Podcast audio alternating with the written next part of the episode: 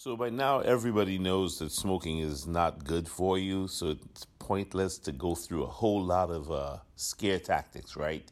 What we need to know is what are some of the benefits of not smoking. We already know that smoking, for example, causes more deaths than firearms. It causes more deaths than alcohol abuse, illegal drug use, uh, even motor vehicle accidents. Uh, people die from smoking much more than they die from all of those things. But that's not really the issue anymore because it's hard to stop and it's addictive. And so maybe if we can talk a little bit about the benefits if you are choosing to stop, what are some of the immediate and long term benefits you might get out of stopping smoking, right? So, one of the things that happens right away, even in 20 minutes, according to the research. 20 minutes after you stop smoking or you quit, your heart rate and blood pressure just drop automatically. Isn't that good news? Like immediately your heart rate and blood pressure come down. And so that's less strain on your cardiovascular system and even beginning the reduction and reducing the chances that you might develop a heart problem. The second thing is that about 12 hours later after quitting is that carbon monoxide levels drop to normal. Carbon monoxide is a silent killer. It competes for oxygen in the lungs and it destroys the lung architecture ultimately. So imagine that 12 hours after quitting, carbon monoxide levels actually drop to normal. So that's great. Now, going into more long term thinking, two weeks to, to, about three months after you quit, guess what? Your circulation and lung function also begin to improve. And they've studied this. They've shown that people who quit, not only do they get the benefit of carbon monoxide being immediately dropping to normal, that their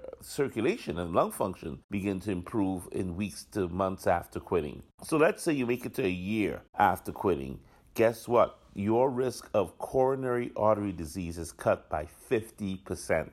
That's in half.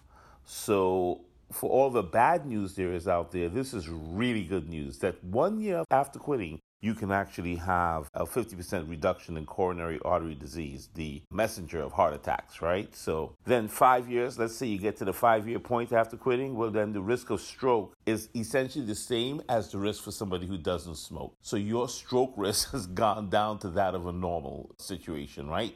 So that's five years after quitting. I'm going to repeat that. Five years. If you can get to five years, your risk of stroke, all that scary stuff they talk about, cigarette smokers having strokes, that's gone essentially. Or at least it's at the same rate that a non smoker has. And then you get to the 10 year mark, your lung cancer risk, the big, one of the biggest, scariest things about smoking is cut in half. Okay, there's a 50% chance that you will not develop lung cancer. So these benefits are important and hopefully have convinced you that to at least try. If nothing else, you know in 20 minutes after you quit that your heart rate and blood pressure are going to go down. And you know that 12 hours, just half a day, basically 12 hours after quitting, your carbon monoxide levels drop. And then if you get to two weeks, uh, anywhere between two weeks and three months, lung function begins to improve, circulation begins to improve. And if you get to a year, man, your coronary artery disease risk is half. All right, so I'm hoping with these positive things about quitting smoking will get you on your way and remind you to keep at it.